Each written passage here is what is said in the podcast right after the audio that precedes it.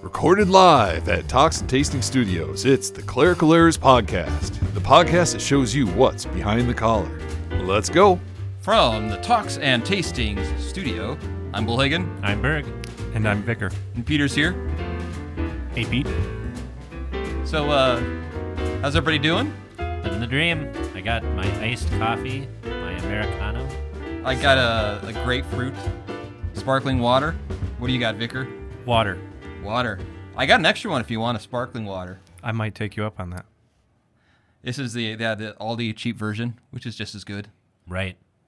But I found a new sparkling water that I like a lot. Okay. The Splendrift. Have you ever had that before? No. It's got like sparkling water, but just like a little squeeze of fruit in it. Oh, neat. It's good. So uh, I'm I'm, gonna, I'm uh, fighting through some things right now. Mm-hmm. So you know how I, I joked that one time uh, that I um, was eating like the Martian. Yeah, yeah, the potatoes. Yeah, I think I'm starting to look like the Martian in some ways because I've developed. I went to the doctor today. I have what's called uh, chronic idiopathic urticaria. Okay. Um, which is uh, uh, hives that you don't know where they why you have them. okay. So uh, the doctor said, don't wor- don't worry. These actually usually resolve uh, on their own um, uh, within uh, two to five years. Oofed oh, gosh. No. So- well, as, as long as we're thinking short term, I mean, so uh, well, you got to stop wearing that tight clothing. It looks That- like one that's- of the common triggers here is tight clothing, that's my downfall exercise, Oh. and heat. and alcohol. Yep. So, although you haven't been drinking Great. alcohol for a long time. Well, I haven't been drinking beer. Oh, oh, okay. Go. Like Remember, two- we've talked about his tequila stuff. I know, but Yeah. like, why don't we have it on the 'Cause show to- anymore then? I don't know because we're we're meeting in the middle of the day or in the morning lately. It's five o'clock somewhere. Because tequila has no, it's made out of agave, a fruit basically. So So you're dealing with more issues. yeah, more I guess. I don't know. It's not necessarily an allergy. It's just your immune system system is amped up. Okay. And it's attacking, so it's like an autoimmune sort of deal. Uh, it's I don't know if it's autoimmune even. It's just, uh, your Immune system is crazy. Right. It's just, you know, shooting friendlies. it, yeah Friendly fire, right? yeah. Friendly fire. I like that. So so I'm on some uh, some new uh, today some new uh, um, antihistamines and it's making me feel a little lightheaded. So So this is going to be a great show then. right. And how you doing, Vicar? I'm doing well. I'm happy to get the kids back in school. They need that. Did you get a chance to listen to the, your first episode? Yes. What'd you think? I thought it went fine. Okay, you. I told you you that uh, Peter works magic with it. He does. yeah, once that came out, you actually sounded okay. Yeah. yeah, you're not the. Of course, even though I'm the one with the idiopathic disease, uh, you weren't the idiot that you, you know, you were in life person. So that's good. I, I Oh, like boy. the I like the trips we took on that one with the mushroom talk, and it was just kind of random. So Yeah, well, that, that's uh, that's what I bring to the show. Yep. yeah, because because uh, well, you were on, well, you were on another podcast. It was. Yeah, I talked for like an hour and 45 minutes. Peter can attest to that. So yeah. we threw out some nice references to uh, clerical errors. So, you know, Had any of them ever heard of it before? Uh, the the host actually had. So Okay. So, did you he know. say he liked it, or he just said, well, I heard it? I think he was being really politic. So Yeah, kind of like what we do. only So, not. what podcast was that, Berg? What's that? What podcast Our was that? podcast. Uh, the, Give- it's the Gottesdienst crowd. Okay. Uh, they're a group of guys, very very good guys, uh, who talk about things like the liturgy, um, critical race theory. Uh, Pastor Larry Bean has been very good on some of that sort of stuff. So, um, yeah, they they have a lot of good content coming out, and I would actually encourage all of our listeners to also subscribe. Uh, they've got longer episodes and uh, shorter ones because now they're Is actually. your, oh, go is your ahead. episode out or about to come out? or It'll come out. Uh, well, this will come out on Sunday, so it'll be on Wednesday. Uh, it should drop on Wednesday. So So, how would you compare the two, two podcasts? This th that one would be when you're really, really wanting to learn something. I did a lot of uh, I did a lot of prep work for that one. So Oh, I see how it is. You know, so you know, it's like in high school when you get a new girlfriend, you try a little harder. well, you know, you just don't make me work for it anymore. So Yeah, we're starting to sound like an old couple now, right? yeah, I, I mean, you got to bring something to the table, man. You could at least buy me Chinese every once in a while. well, this is why we can't have anything nice, Berg. is because whenever there's Hey, work hey, to not- do, there's not, not when the vicar is in the room. N- not when the vicar is in the room. Earmuffs. Just say earmuffs. So, um, so that that's so you listen to them when you're really like serious, and then you listen to us when you've had a bad day and you need. Well, this is one thing about them that uh, I like actually about what we do. What Peter speeds us up about what 1.5, right? No, not ne- not nearly that much. I just Okay. speed you up a little bit. Well, I listen to all their stuff at about one, one and a half speed on my podcast, or or twice the speed. Mm-hmm. Um, so that's one thing that I think they could maybe do to kind of um, make it a little bit better that way. Mhm. You know, I think sometimes it's just a little too slow. Uh, And, so and part of it with, with with this is like if I get bored, I just blow up the show. y- you do. I mean, so Have you picked up on that, Vicar? Yeah, I think they call that carpet bombed. All right. Well, uh, I'm carpet bombed with that talk. So, um, so let's uh, talk about the text. What are you preaching on? I'm not pre. Neither of us are preaching. We're actually having someone uh, a guest uh, this weekend. oh really? someone from uh, Pablo that they do uh, Is that the uh, Muslim. the Muslim one? Yeah. Okay. timely, timely. Yeah. To, to clarify, it's not a Muslim preacher. That's correct. You want to explain maybe a little bit more for our listeners what, Oh, what it- they it- do? They uh, they could work hard at converting Muslims into Lutheran Mm-hmm. Lutheranism. Where uh, uh, I think there's do a lot of work like in the Dearborn, Michigan area. That would make sense. yeah, there are um, well, especially now too with uh, We might have a few more Muslims moving to our country. war. You know, God willing, hopefully Christians. Uh, it sounds like the Christians in Afghanistan have had a very difficult time, uh, and will have a Oh, very certainly. very difficult time, uh, even to the point of martyrdom. Uh, with uh, you know the withdrawal of the U.S. military and all that. And and I figured too, you hear something on the news and everyone feels so helpless, right? Mm-hmm. Well, what can we do about this? Well, there is something that we could support to Right. help with it. So So speaking of martyrdom, uh, instead of the text uh, in the third, in Great the- transition, by the way. Yeah. Speaking of martyrdom, uh, rather than rather than uh, preaching on Trinity thirteen, um, John, uh, the martyrdom of John the Baptist falls on this Sunday, and so that that was the text that I'm going to preach on. Um, you can call it the martyrdom of Saint John the Baptist, the beheading of Saint John the Baptist. I think my favorite is the decollation of Saint John the Baptist yeah, you would. which just means you know cutting off his head. Mm-hmm. Uh, so the texts for that are Romans six one through five, and Mark six fourteen through twenty nine. Uh, so Romans 6, 1 through 5. What shall we say then? Are we to continue in sin that grace may abound? By no means. How can we who died to sin still live in it? Do you not know that all of us who have been baptized into Christ Jesus were baptized into his death? We were buried therefore with him by baptism into death, in order that just as Christ was raised from the dead by the glory of the Father, we too might walk in newness of life. For if we've been united with him in a death like his, we shall certainly be united with him in a resurrection like his. So, so why do you think that is? Uh, that was chosen for this. The fact that it, it uh, Saint Saint John was addressing sin, ultimately for which he was beheaded, because uh, or the fact that he, in a sense, was buried with Christ, or is it about baptism as the one who baptized?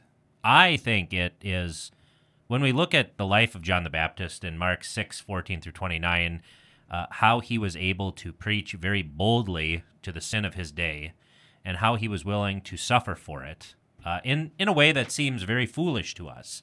Um, when you speak truth to power, uh, usually you don't try to get murdered. Right. Uh, so John the Baptist is very bold in a way that we are not bold, uh, and he suffers and he dies for it. And so, what is the hope? What is the consolation there? What gives a man the strength to be uh, a witness in this way? And it all comes back to baptism. If we actually believe what baptism does, if we believe that we are already dead in our baptism, that we have died to sin, that we have died to the law, uh, we are free. We have nothing more to fear. Th- A, a beautiful example of that would be uh, Peter. What was he like uh, before Jesus was crucified? I mean, how did he react, for example, when they came to arrest Jesus? Vicar? He drew a sword. And then when they he asked him a little while later, you know, uh, aren't you one of them? He denied it three times. Three times. And then after he witnessed Jesus' death and resurrection, right? Literally what this passage talks about, buried with Christ and raised with him, and he saw Jesus di- dead and then he saw him alive. Um and then with the Hol- Holy Spirit at Pentecost, all those things, he went from that fearful guy to not being afraid of anything.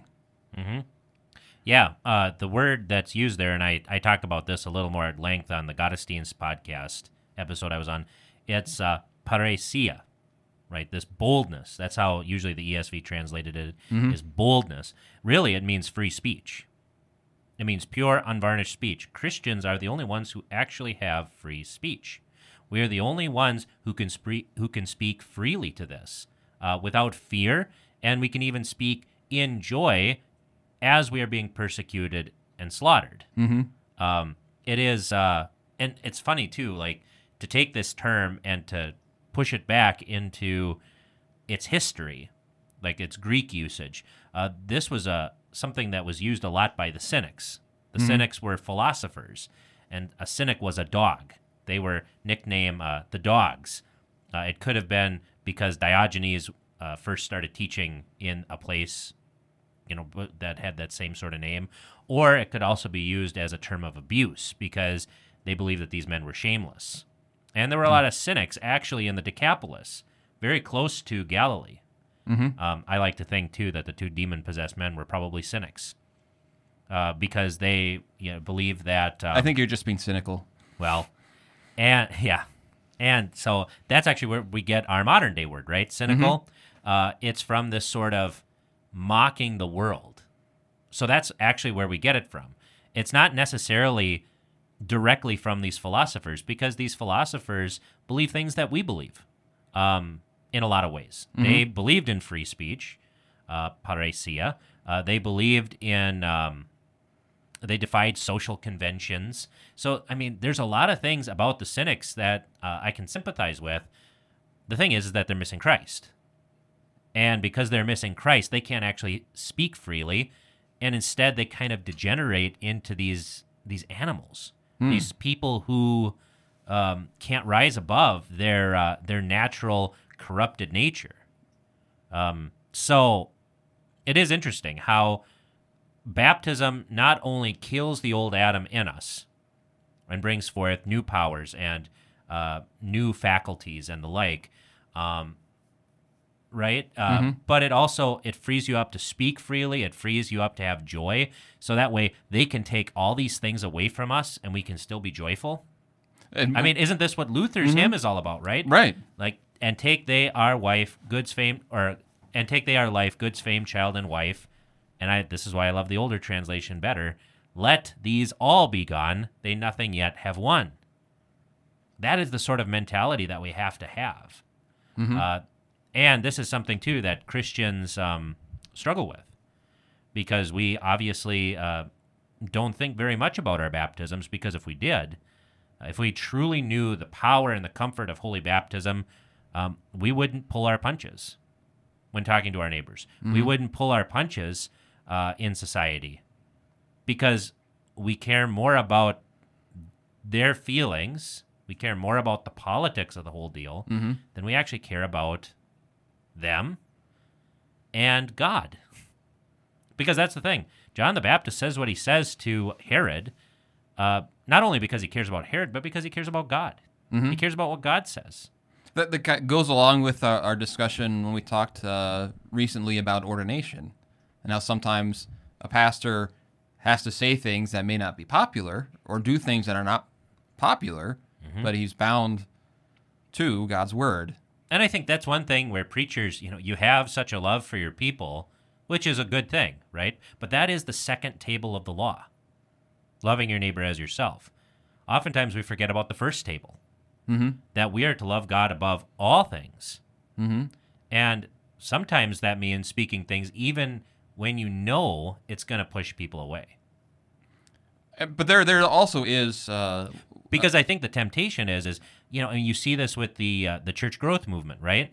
They are so invested in getting people in the door that they're willing to dilute the message right. in order to keep them there, and that is always the temptation.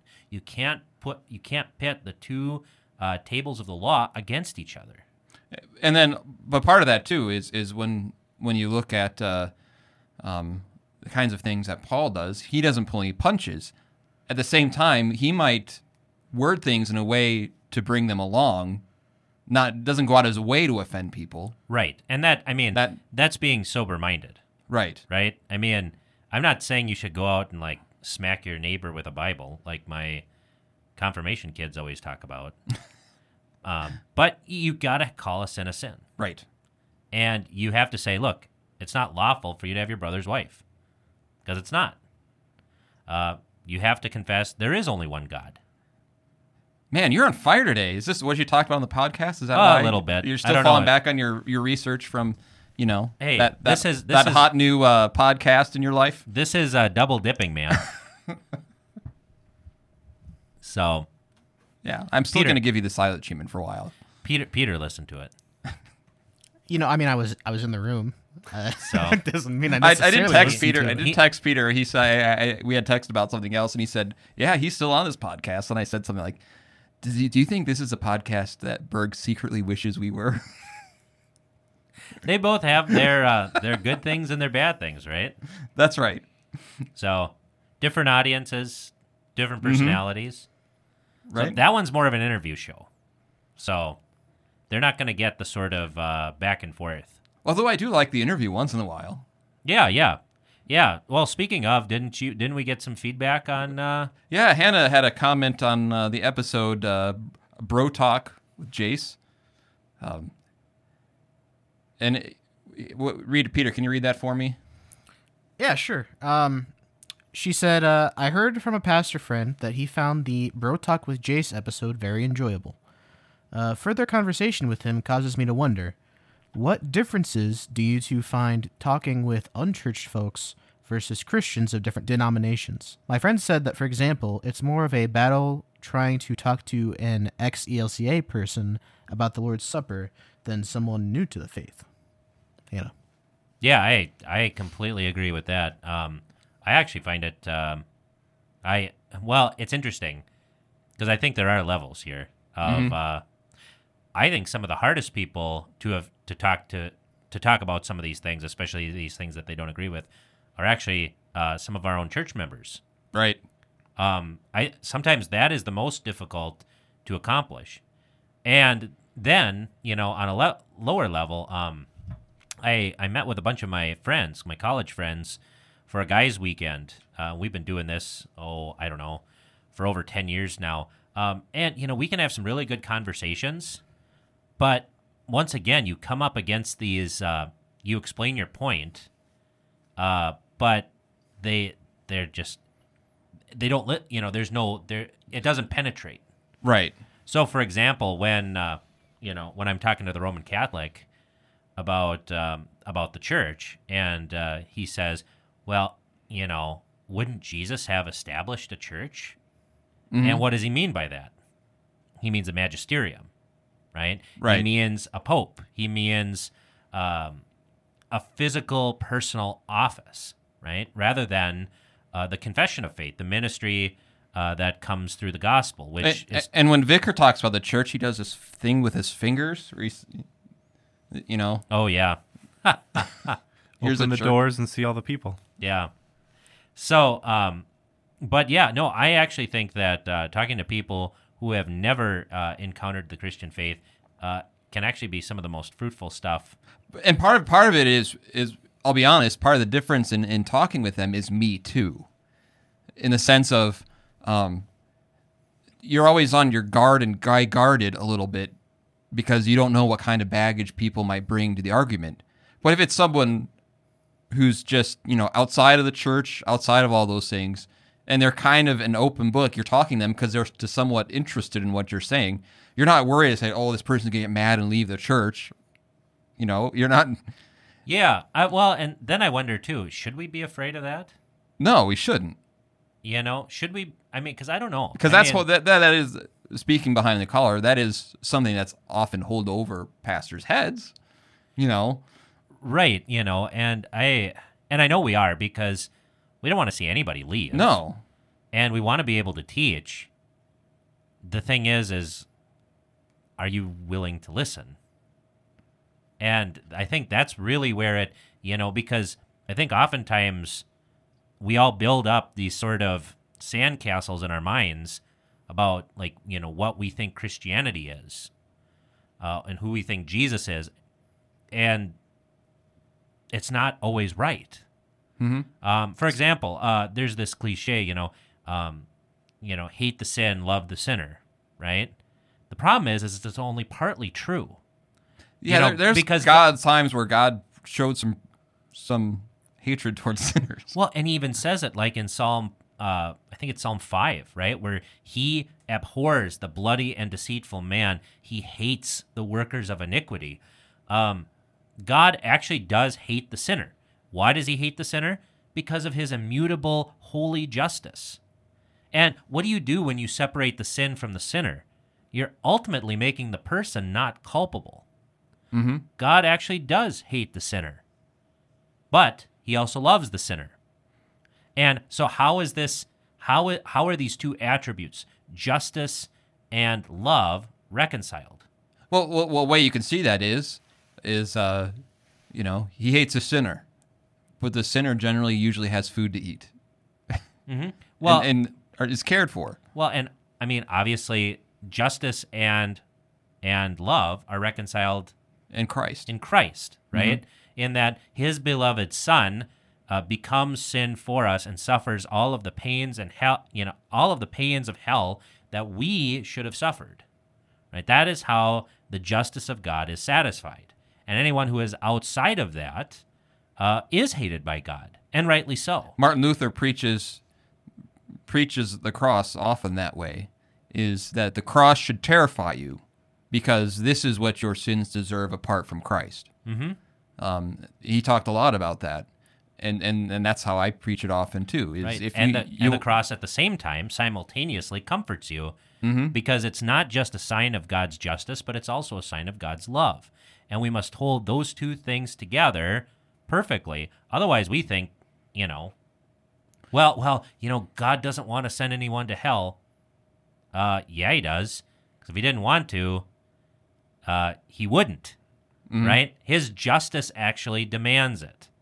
And at the end, on the final day, we're going to see how much God's mercy trumped his justice in this life and how many chances he gave everybody. Mm-hmm. And so it is, uh, once again, you can't be more merciful than God because he's already given you his son. and not only that, but his son is living and reigning for you. so getting back to the question then, since I am the one who always stays on track, as we all know, um, and I lost my thought.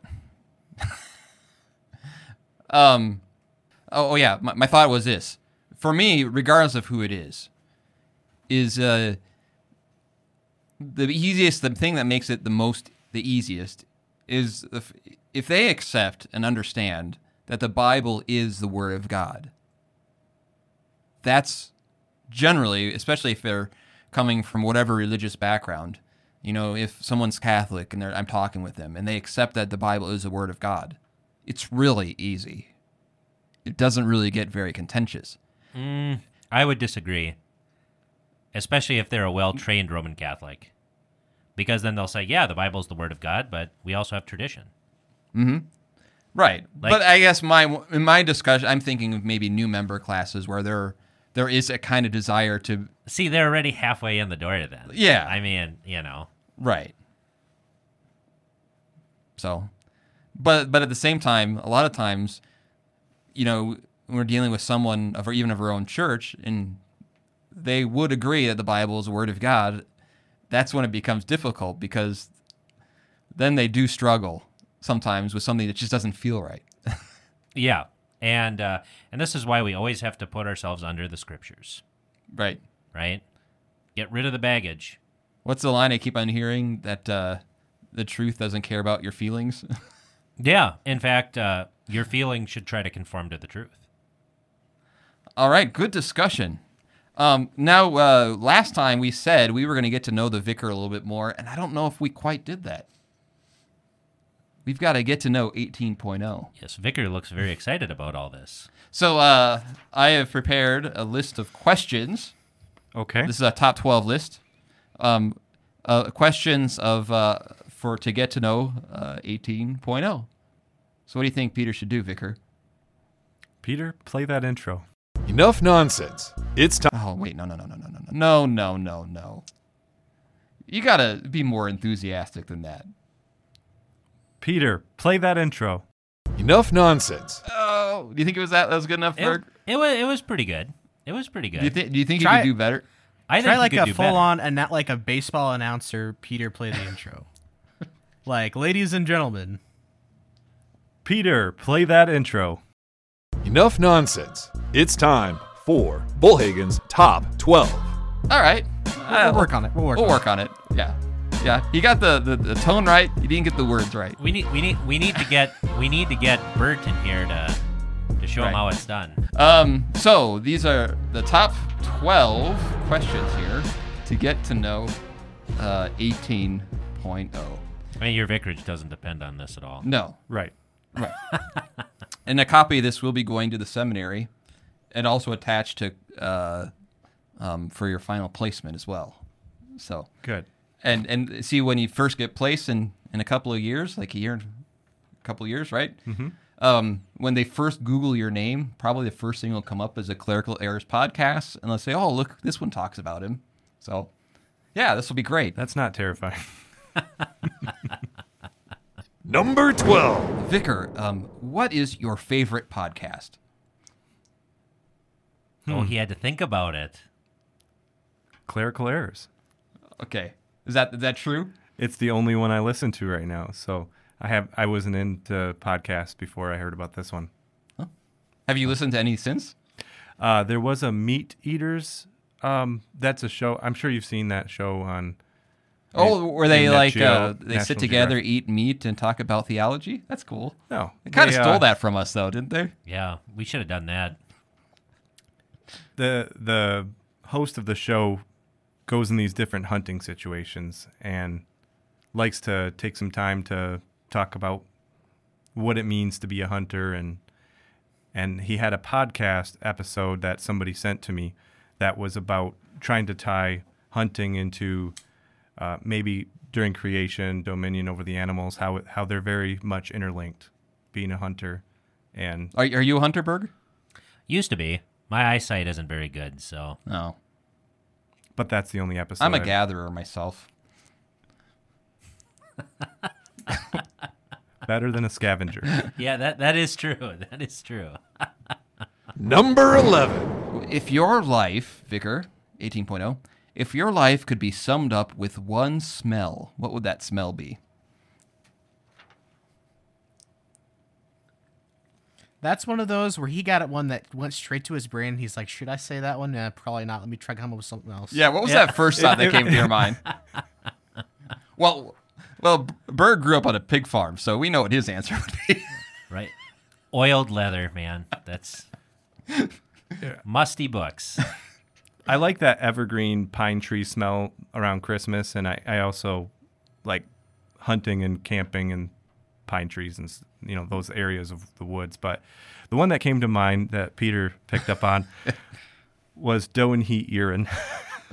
All right. it's a it's a hunting tool, and that would just be the one I would tell people that know me just just to see their reaction. But So can you smell the difference yourself? yes, Really? it's it's it's more pungent as opposed to say a dominant buck urine. Okay. When you when you're in high school, did you put up some of that buck urine in your neck to kind of attract the, the ladies there? Did no, ya? I but You I, did ha- I have used the concentrated gel for pranks, but that? okay. What about the the panther? You know, from Anchorman, yeah, sixty percent of the time it works every time. I like that. Number 10. Describe your childhood in three words. Pastor's kid, beach. That's three. Interesting. That's all you need. All right. If Beach. you, if you wanted to sneak a fourth word in there, what would it be? what would that fourth one? Probably back to hunting. Number 9. Who was your most influential grade school teacher?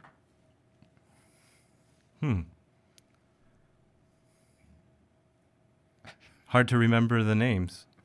All right. Number eight. Number 8. Moving on. Um, this is a very important question. This is your vicarage kind of hinges on this one. Okay.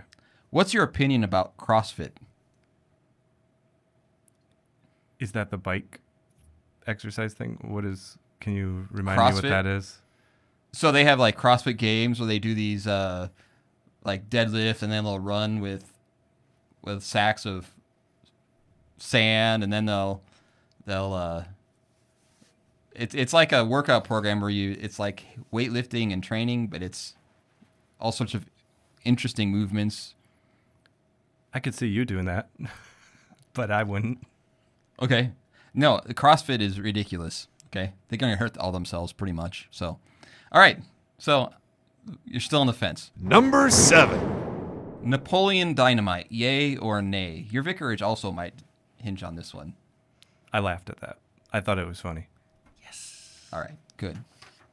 Y- You're starting to redeem yourself. Number 6. What in life makes you smile and then angers and enrages you? My daughters. That's a good answer. good answer. I understand that. What? I thought your daughter was great in class today. They so they are great. They are. Number 5. What is your favorite mathematical equation? Probably the Pythagorean theorem. Okay. which is A squared plus B squared equals C squared. there we go. This is one that I think Berg I- probably has a practiced answer on. What's Berg's favorite? I want to know that. Actually, that was the first one that came to my mind Hmm? too. That's your So- favorite? Ah, I like the angle you took on that, Vicar. What? nice. I see what Um, you did there.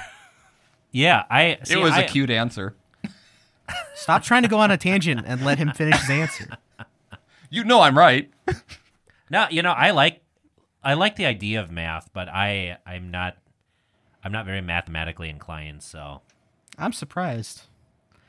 Not I- not that you're not mathematically inclined, but that you don't have a solid answer. I figured you'd have some like philosophical equation of some kind that is like I- I'll tell you what mine is.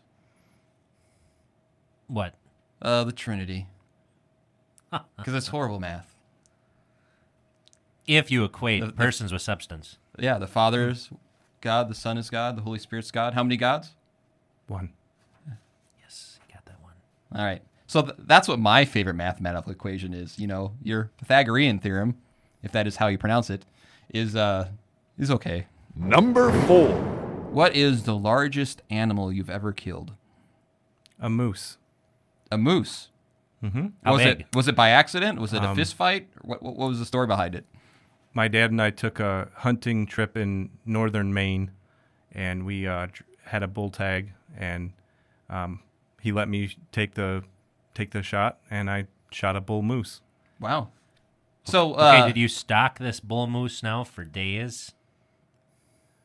What what do you mean by stock it? Well, this is this is your story. You're supposed to like Okay, and and well, as first and- of all, hang on. So so what'd you shoot it with?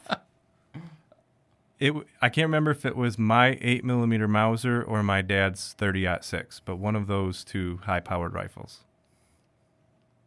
This was when I was in high school. So tell us about the terrain. Tell us about the trees and the Okay. It was logging land. Um, they open it to public hunting for the tax break. Um, they like to cut down all the pine trees and then the hardwoods start to grow up. And they have these different cycles of forest in different areas. Um, we were driving up and down these logging roads, and we had a guide who would get out and bugle here and there to try to attract them. And we um, came across the herd of several bulls, and I picked the biggest one and, and shot it.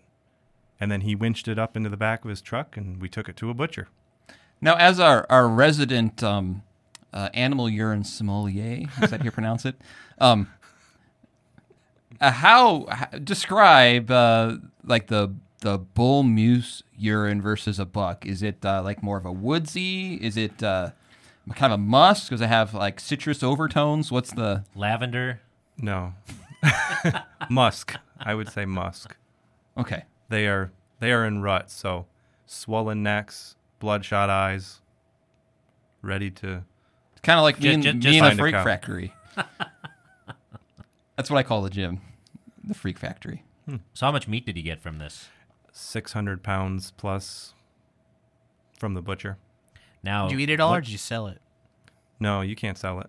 We No, you can't. we ate it. We shared with some friends, most likely from my dad's church, and So do you do like um, burgers, links, uh, Cho- jerky, chocolate mousse.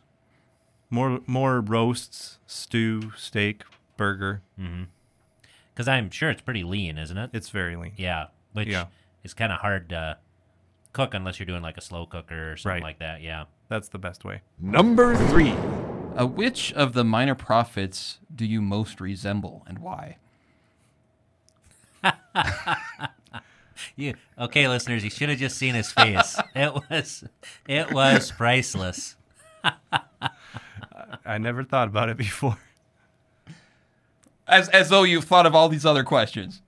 Probably the animal thing, but Do you do you want to give us Bullhicken? What what do you think? What's what's your opinion? What do you think? uh, Um, what minor prophet? well, he, I think he, he's Micah. So, what do you think? I'm not sure yet. He's got kind of that rough and tumble Amos look about him. That's true. Did any of the minor prophets kill a lot of animals? No, not that I'm aware of. Number two. What is your greatest athletic feat?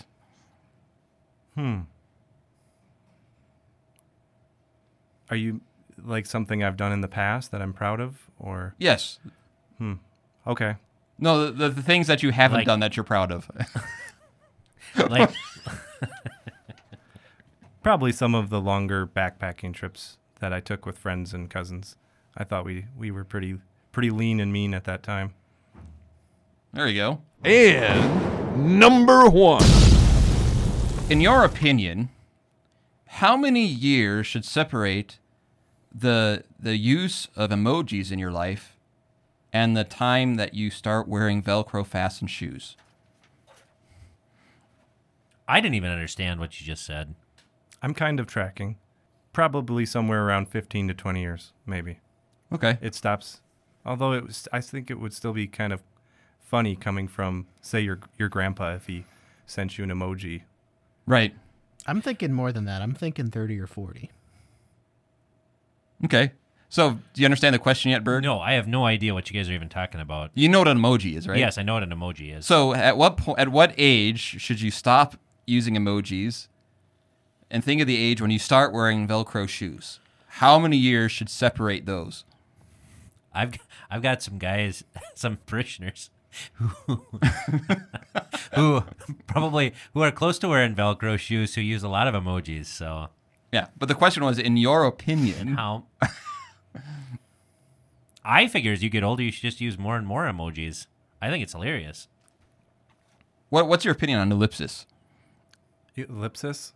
I don't know what that is. Dot, Uh, that's dot, the dot. three three dots at the, The end of a three dots. sentence. Hmm. We had a we had a long discussion on these on the podcast. I think there's a. It could be useful at times. Okay. So How about in text messages? yeah. So in a text, you receive a text message and it ends with dot dot dot. What is that likely conveying to you? There's more coming. There's more coming. Yeah. So does it make you anxious? Nah. Is it like sinister? because we had someone, Bert, would always end for when we couldn't figure out why all his email, or all his text was dot dot dot, and we were all waiting for more. See, that, that's what I thought. You're waiting for more. Yeah. But then more never came. I like to just give the thumbs up emoji and just say, "Yep, thanks." You could use it for anything. I Thank think you. the thumbs I up agree. is is exempt from emoji use. I think thumbs up doesn't count as an emoji. Hmm. As far as like our our current number one question here, I maintain that like the thumbs up I think is like the only emoji that's okay in all in all contexts. And truth be told, a lot of times I want to put a thumbs up and I can't find it, so I just type in thumbs up, which doesn't really save any time. Well, that's why I just like other people's comments. hey, I need to check on something real quick. All right. Yep. Well, don't worry. We'll just s- sit here, I guess. Yeah, we can keep going. So Well, you know, uh, Berg, I actually uh, I was talking to somebody uh, the other day. Do you know a uh, Pastor Kilgo? I do. Yes, I think he just sent me a text message uh, that uh, the elect. Well, what did he say? It's. I thought it was hilarious. Um, let's see here. He said, uh, "Also, I've been blessed to have Peter of blessed renown in Bible study the last few weeks." That's right. So, so yeah, uh, he was a seminary classmate. His story is really interesting.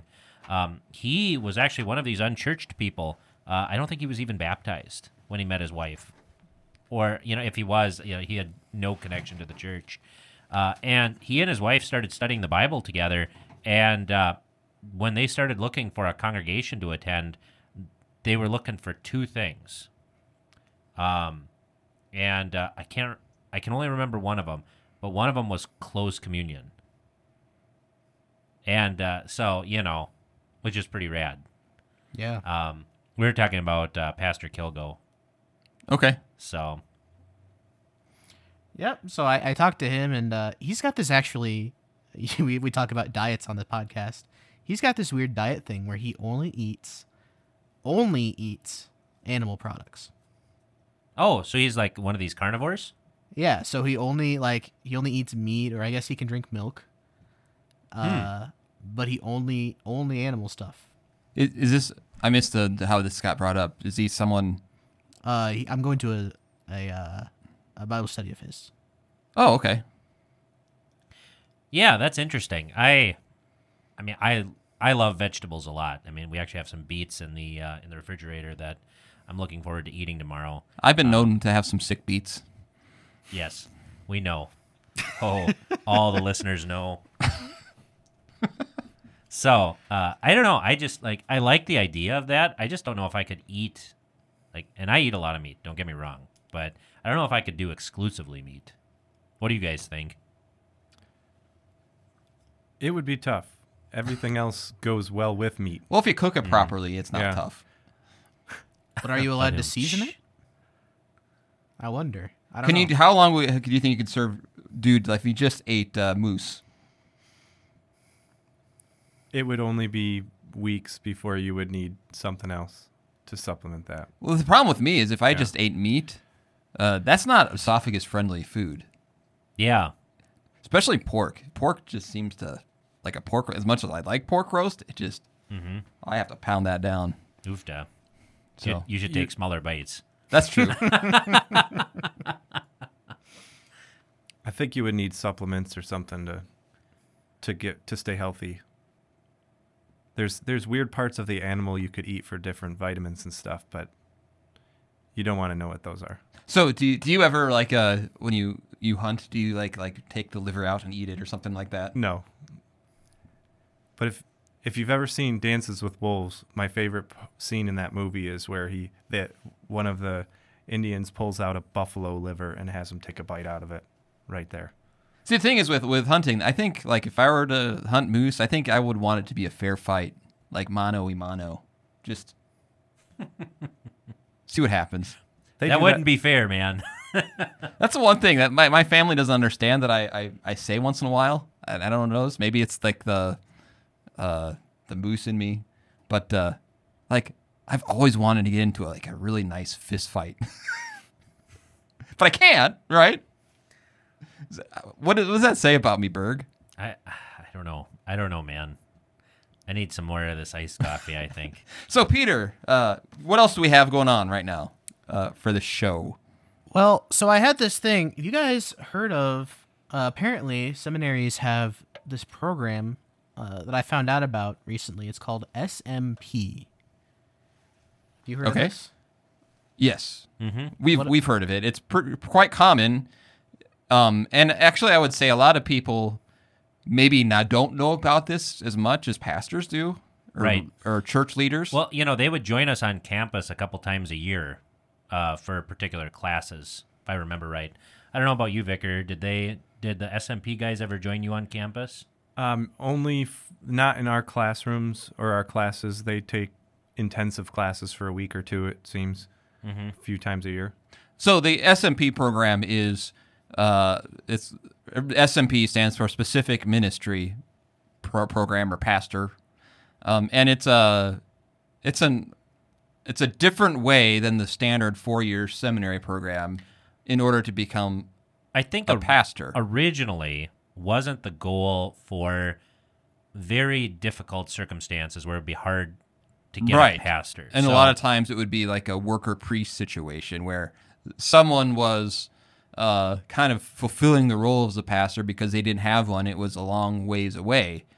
So, like, if you were out in the wilds of, I don't know, Montana, and there wasn't another uh, Lutheran church around for hundreds of miles, uh, and you had a job there, uh, this would be a way for you to keep your your employment where you are, eh, but also serve as a pastor, right? I think that was originally kind of the the intention behind it, right? Right, because that was going back in the history. I think that was being done, and they wanted. Well, we need to find a way to get these guys ordained. Right. And, you know, there's a lot of history that goes behind that, starting with like the Wichita Convention. And then there were some other programs like Delto, if I remember right. And then some districts had things like lay deacons. So uh, this was, I think, a way to kind of streamline and get it all under one umbrella, right? And, and the word specific means then you are kind of trained to be a pastor in your specific location or locale or situation. Yeah. So maybe we should get into what what's uh, what is SMP? What's the difference? Well, the, the difference is uh, um, an SMP program, um, when it comes to the educational aspect, it is more um, uh, a longer vicarage, I believe. I think it's maybe a two year vicarage, and your training is under a pastor rather than eh, with some online schooling and if some visitation at the seminary. Um, but So- uh, It looks like I'm, I'm looking at the uh, CSL website, uh, and it says that uh, the vicarage begins at the same time as the student begins his coursework at the seminary. Um, and let's see, earlier here it says um, the mentor ordinarily. So you have a mentor. So you have, you know, like a pastor and a vicarage supervisor but it's normally w- years one and two you have a vicarage so it's a two-year vicarage at starting at the beginning. starting at the beginning along with some classes Okay. I, I, I you know, I, I think it would be hard to, to to teach a vicar without as much training behind, because I have some things that are assumed when he gets here that he knows. Yeah, I mean, we can talk about. Let's talk about the positives of something. What might some of the positives be of the SMP? Um, well, well, one is it's obviously cheaper. The Bible doesn't, you know, more cost effective. You know, you know, Vicar knows it's not necessarily an easy thing to uproot your family and move to Indiana, and then go through uh, sit down classes. Um, and uh, really, the Bible doesn't necessarily say it needs to be this kind of four year postgraduate program. Were you ever? Did you ever consider the SMP program? I did look at it just online like this, just to see what was it about, as well as the alternate route program. That would have maybe allowed me to skip the languages, and because I had over ten years in the parish, because you served My as a, age. in your Yes, as an yes, elder yes. and you had all sorts of different leadership positions in the Yep. congregation. but the SMP program would have allowed me to keep my job. Mm-hmm. And I thought that I would have a hard time focusing. Because you were he, I'm kind of a workaholic. listener. so- He was a c- he was a civil engineer before he went to the seminary, and that's a very time intensive job. Right. You don't necessarily do that part time, twenty hours a week. Right.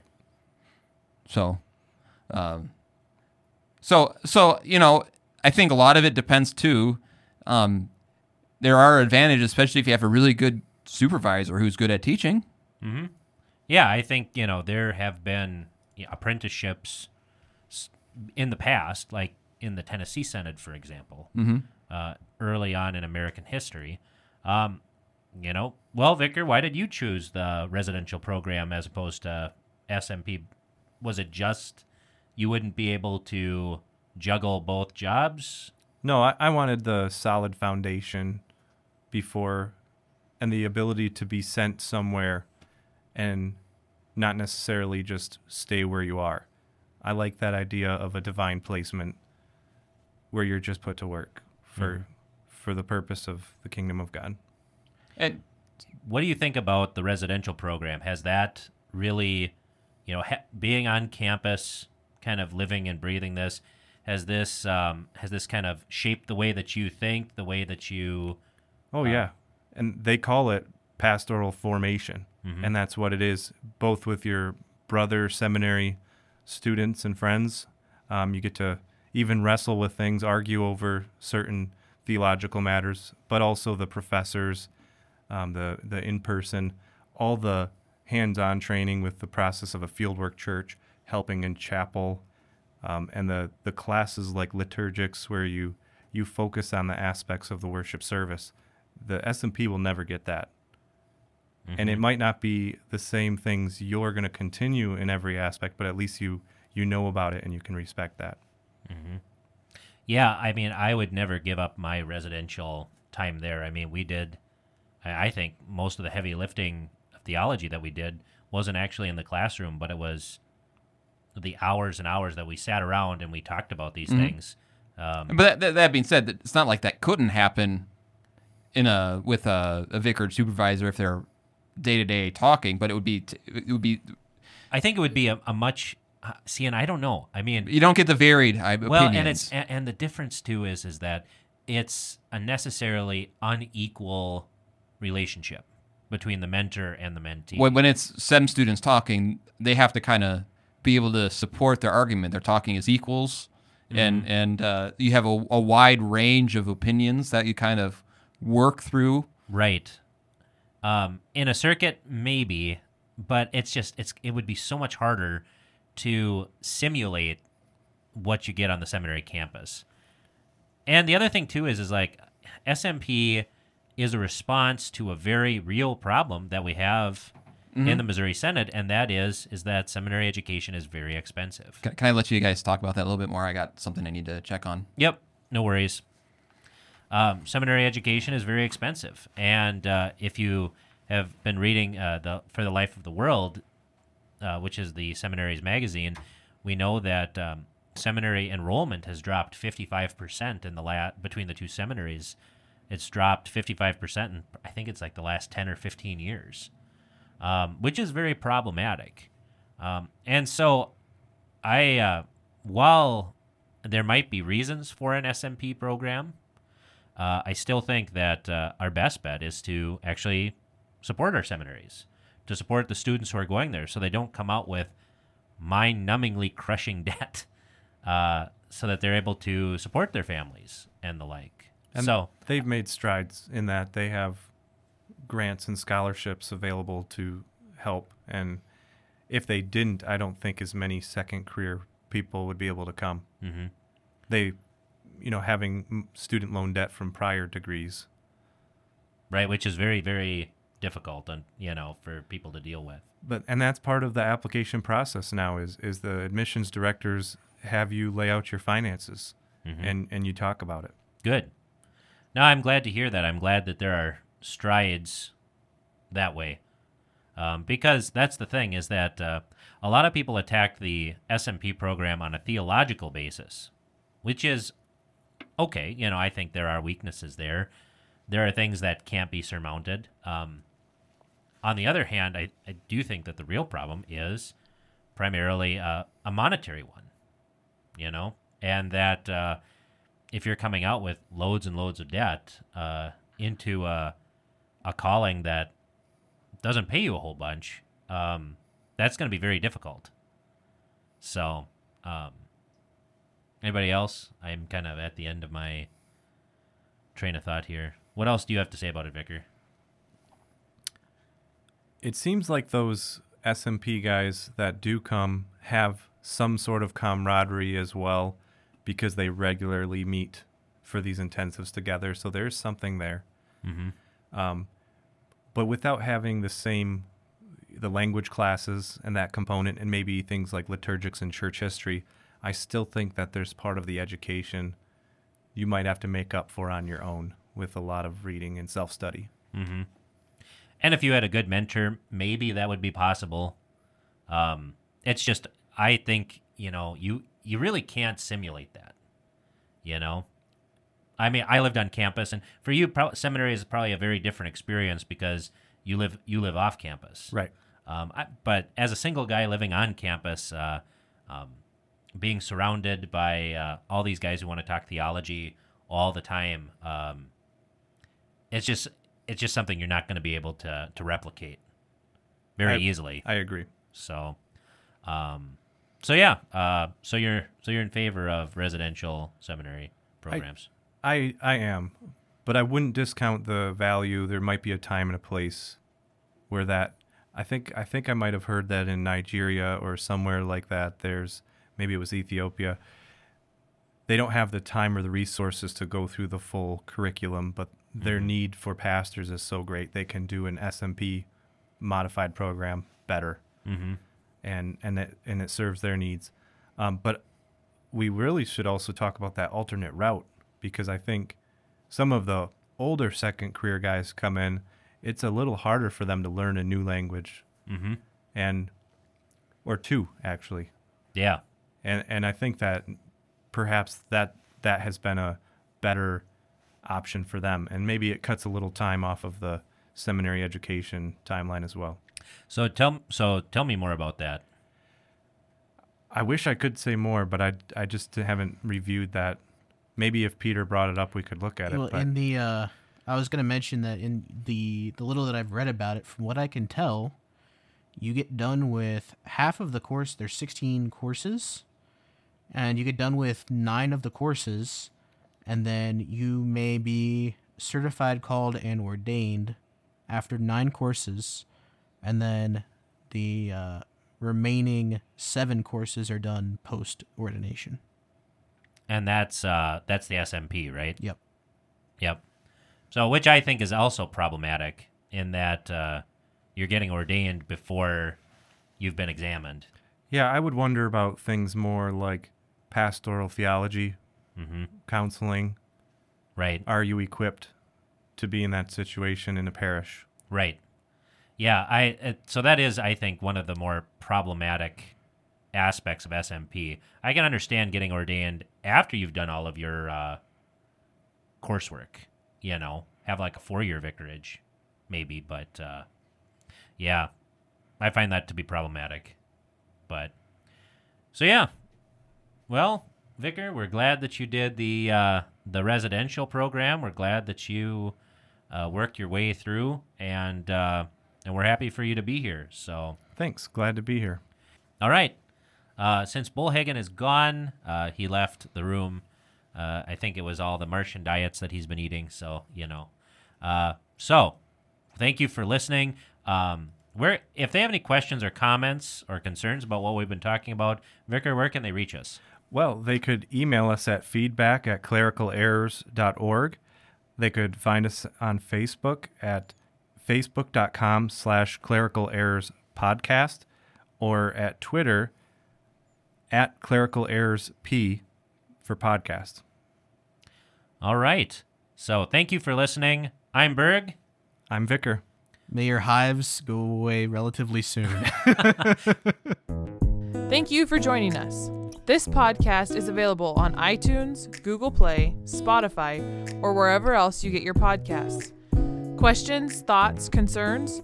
You can contact us on Facebook at facebook.com slash clerical errors podcast, on Twitter at clerical errors p for podcast, or email us at feedback at clericalerrors.org. Thanks for listening to Clerical Errors. See you next time.